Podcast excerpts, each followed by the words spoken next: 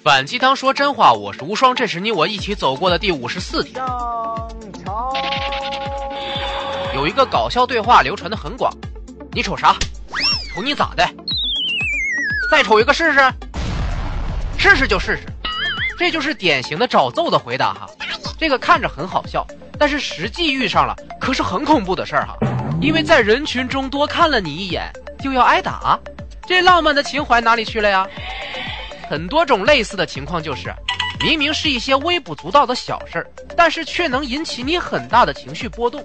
这其实是因为你的自尊水平不够高。你想啊，只是被看一眼就以为被冒犯了，这不成被害妄想症了吗？其实这不是脾气不好，而是因为压力太大导致自尊水平太低。压力又是怎样来的呢？压力并不是外在的事物带给我们的，真正给我们压力的。是我们对这个外在事物的看法。我们来看一下这个压力形成的过程哈。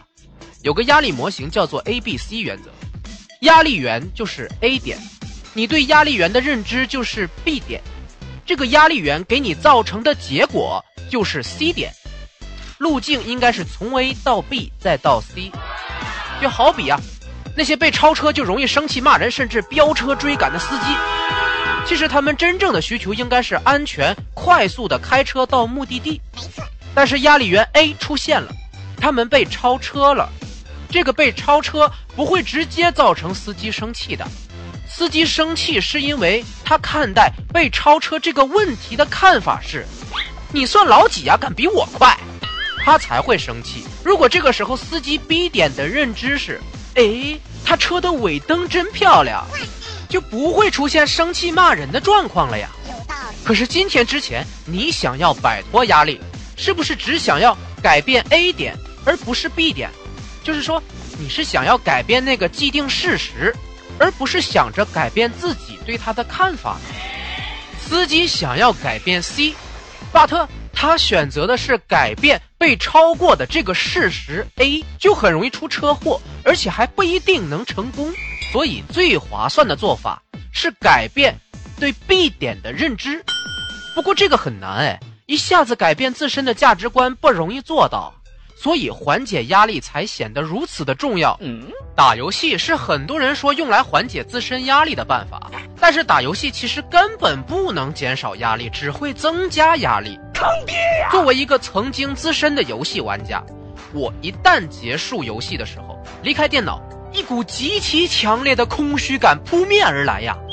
这时候其实我对自己的评价是很低的，但是为了避免这种自我的低评价，我还要再重新投入到游戏当中去遗忘这种感觉，结果呢就会自我评价越来越低，自尊水平越来越差，压力就越来越大。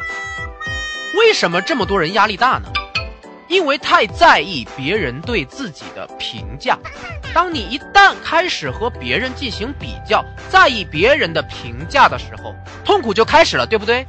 但是你又根本没办法完全拒绝比较，你又不是什么佛学大师啊，万念皆空啊，你舍弃不掉这些凡尘杂念。压力和自尊水平其实是互相影响的，自尊水平低，同样也会使自己压力过大。为什么这么多人自尊水平比较低？为什么没法建立起一个完整的自尊体系呢？因为缺乏成就感。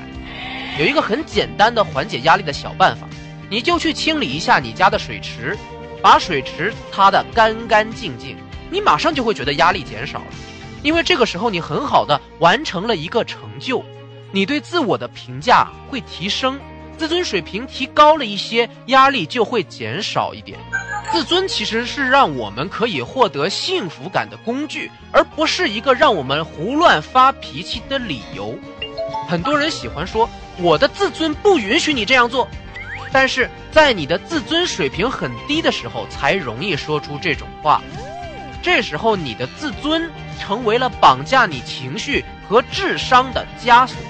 让你的自尊水平高一点，多做一些让自己很有成就感。同时又不会伤害别人的事，你的压力也会小一些，生活也会更快乐一些。好，总结一下减缓压力的步骤：第一点，做好一件事；第二点，提高成就感；第三点，提高自尊水平；第四点，压力随之减少；第五点，摆正对事物的认知，也就是正念；第六点，获得幸福。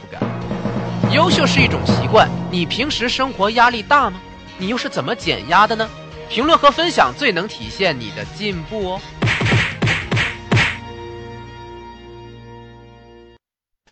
无双漫谈招合伙人啦！如果你是爱好综艺的音效后期制作者，或者是认可知识服务的有趣的文艺青年，或者你是有过平台合作经验的市场达人，快到碗里来和我们一起内容创业吧！请联系我们的微信公众号“无双漫谈”哦，我在这里等你。